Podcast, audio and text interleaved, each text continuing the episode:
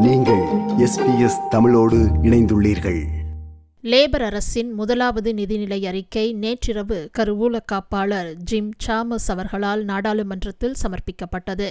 நேற்றிரவு சமர்ப்பிக்கப்பட்ட நிதிநிலை அறிக்கையில் உள்ள முக்கிய விடயங்கள் மேலும் இந்த நிதிநிலை அறிக்கை யாருக்கு வெற்றி யாருக்கு தோல்வி உட்பட நிதிநிலை அறிக்கை குறித்து பல கேள்விகளுக்கு அடுத்ததாக பதிலளிக்கிறார். பிரிஸ்பனில் டாக்ஸ் அக்கவுண்டண்டாக பணியாற்றி வரும் ராம் சுப்பராமன் அவர்கள். வணக்கம் ராம் சுப்பராமன் அவர்களே. வணக்கம் செல்வி அவர்களே. லேபர் அரசு அவர்களது முதலாவது நிதிநிலை அறிக்கையை நேற்று சமர்ப்பித்திருக்கிறார்கள். இந்த நிதிநிலை அறிக்கை வெல் பீயிங் பட்ஜெட் என்று அழைக்கப்படுகிறதே. வெல் பீயிங் பட்ஜெட் என்றால் என்ன என்று சொல்லுங்களேன். நல்ல கேள்வி. பொதுவாக பொருளாதார வளர்ச்சி என்பது ஜிடிபி மற்றும் அடிப்படை பண இருப்பு மூலம் அளவிடப்படுகிறது என்று நினைக்கிறோம். ஆனால் நாம் சற்று ஆழமாக சிந்திக்கும் போது ஒரு சராசரி மனிதனுக்கு கல்வி தரம் சுகாதார வசதியின் தரம் அதாவது ஹெல்த் கேர் நிலையான வளர்ச்சி அதாவது சஸ்டைனபிள் குரோத் போன்றவை நம் வாழ்க்கை தரத்தின் அளவுகோலாக இருக்கிறது என்று உணர்கிறோம். உதாரணமாக வீட்டு வசதி ஏற்றம் ஹவுசிங் பூம் ஜிடிபிக்கு சாதகமான பங்களிப்பாக இருக்கலாம். ஆனால் அதன் தாக்கம் நமது வாழ்க்கை தரத்தை எந்த அளவு பாதிக்கிறது என்பதும் முக்கியமானது. என் கருத்துப்படி நம் வாழ்க்கையின் தரத்தை நிவர்த்தி செய்யும் வகையில் ஒரு பட்ஜெட் அமைந்தால் அதை நல்வாழ்வு பட்ஜெட் வெல்பீயிங் பட்ஜெட் என்று நாம் அழைக்கலாம். அப்படியென்றால் நேற்று கருவூல காப்பாளர் ஜிம் சாமஸ் சமர்ப்பித்த இந்த நிதிநிலை அறிக்கை வெல்பீயிங் பட்ஜெட் என்று சொல்லுவீர்களா? கண்டிப்பாக சொல்லலாம். ஏனென்றால் ட்ரெஷரர் அவர் கொடுத்த அந்த பட்ஜெட் நிறைய அம்சங்கள் நல்வாழ்வு பட்ஜெட்டுக்கு ஏற்ற மாதிரி தான் மாதிரியாக தான் இருக்கிறது. நேற்று அவர் சமர்ப்பித்த அந்த நிதிநிலை அறிக்கையினை மூன்று தலைப்பில் அவர் தொகுத்து கொடுத்திருந்தார். அந்த தலைப்பை ஒவ்வொன்றாக நாங்கள் பார்ப்போம். முதலாவதாக வாழ்க்கை செலவை சமாளிப்பதற்கான சில அறிவிப்புகள் இருந்தன. அதை சொல்லுங்களேன். ட்ரெஷரர் பட்ஜெட் சமர்ப்பிக்கும் போது கூறுகையில் பணவீக்கத்தை ஒரே இரவில் அரசுகள் ஒழிக்க முடியாது என்பது ஆஸ்திரேலியர்களுக்கு தெரியும் என்று தனது வரவு செலவு திட்டம் எதிர்காலத்தை நோக்கியதாகவும் மற்றும் பொறுப்பான ஒன்றாக அமையும் என்றும் அவர் குறிப்பிட்டிருந்தார். வாழ்க்கை செலவு அதிகரிப்பை எதிர்கொள்வதற்காக ஐந்து அம்ச திட்டத்தை அவர் முன்வைத்திருந்தார். அதில் முதலாவதாக குறைவான குழந்தை பராமரிப்பு கட்டணம் சைல்ட் கேர் காஸ்ட் பெற்றோர் ஊதிய விடுப்பு அதிகரிப்பு பெய்ட் பேரண்டல் லீவ் எக்ஸ்டென்ஷன் மலிவான மருந்துகள் மேலும் மலிவு வ- விலையில் வீடு இதை தவிர்த்து ஊதியத்தை அதிகரிப்பதற்கும் அவர் திட்டமிட்டிருக்கிறார். சரி.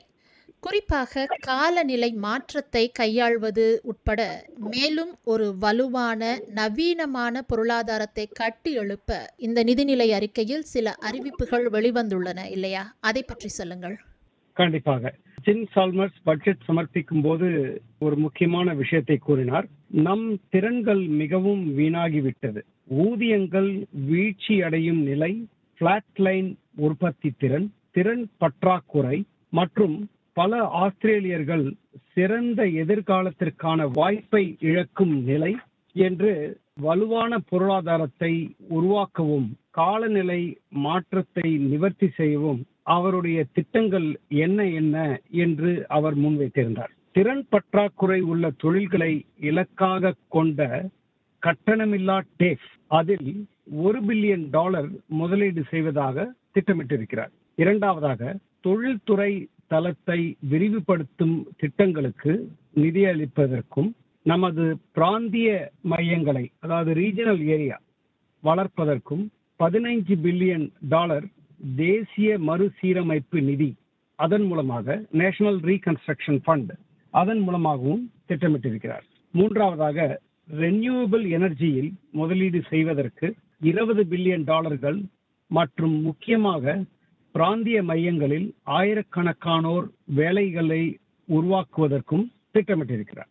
கடைசியாக எட்நூறு மில்லியன் அளவுக்கு எட்நூறு மில்லியன் டாலர் அளவுக்கு அதிகமான முதலீடு மின்சார கார்கள் மீதான வரிகளை குறைப்பதற்கும் கிட்டத்தட்ட நூறாயிரம் வீடுகளுக்கு சோலார் பேட்டரி சேமிப்பை வழங்குவதற்கும் இந்த பட்ஜெட்டில் திட்டமிடப்பட்டுள்ளது.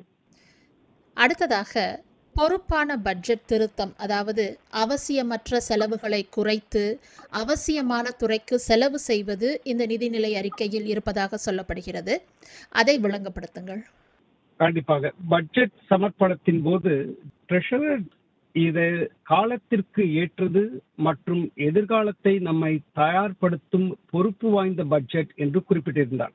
லேபர் அரசாங்கத்தின் முதல் பட்ஜெட் மூன்று விஷயங்களை செய்கிறது என்று அவர் கூறினார். இது பணவீக்கத்தை அதிகரிக்காமல் ஆஸ்திரேலியர்களின் வாழ்க்கையை எளிதாக்குவதற்கு பொறுப்பான மற்றும் வாழ்க்கை செலவு நிவாரணத்தை அதாவது காஸ்ட் ஆஃப் லிவிங் ரிலீஃப் வழங்கும் என்றும் கூறியிருந்தார் இரண்டாவதாக இது வலுவான நவீன பொருளாதாரத்தில் முதலீடுகளை குறிவைத்து பட்ஜெட்டை அமைக்கப்பட்டிருக்கிறது என்றும் கூறினார்.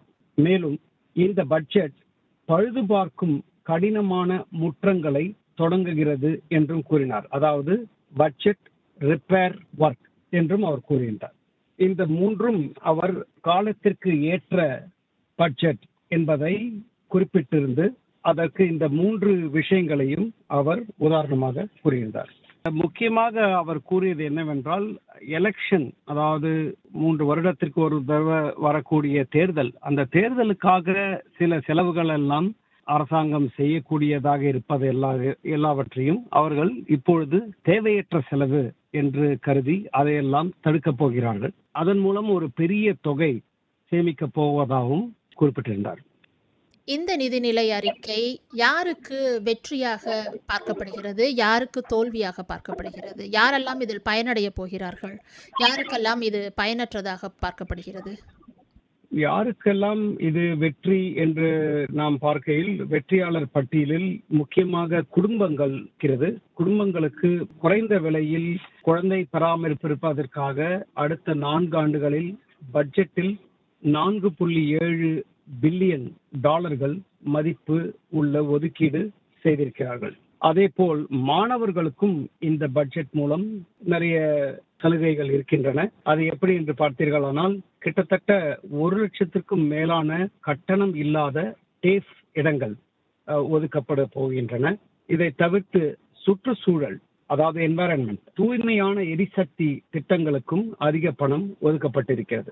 இதே போல் யாருக்கு இது லாபகரம் இல்லாமல் இருக்கிறது அல்லது தோற்றவர்கள் அப்படி என்று ஒரு பட்டியல் எடுத்து பார்த்தால் உயரும் பணவீக்கம் இதன் மூலம் ஊதியம் பெறுபவர்கள் அவர்கள் ஊதியம் பெற்றாலும் அந்த பணவீக்கத்தை அவர்களால் சமாளிக்க முடியாமல் குறைந்தபட்சம் இரண்டாயிரத்தி இருபத்தி நான்கு வரையில் பின்னோக்கி செல்லும் என்று எதிர்பார்க்கப்படுகிறது. இதற்கு காரணம் பணவீக்கம் அதிகமாக இருப்பதாலும் அந்த அளவுக்கு ஊதியம் உயராத நிலையில் இருப்பதனாலும் இந்த ஒரு நிலை இரண்டாயிரத்தி இருபத்தி நான்கு வரை நீடிக்கும் என்று கூறியிருந்தார். இதை தவிர்த்து இரண்டாவதாக பன்னாட்டு நிறுவனங்கள் பன்னாட்டு நிறுவனங்கள் வரியை சரியாக கட்டாமல் அவர்கள் வரி ஏய்ப்பு செய்கிறதாக எப்பொழுதும் நாம் செய்திகளில் காண்கிறோம். இதை தவிர்ப்பதற்காக அரசு ஆஸ்திரேலியன் டாக்ஸ் ஆபீஸுக்கு சில நிதியை ஒதுக்கி அந்த வரி தவிர்க்கும் பன்னாட்டு நிறுவனங்களிடமிருந்து வரியை வசூலிப்பதற்கு அவர்களுக்கு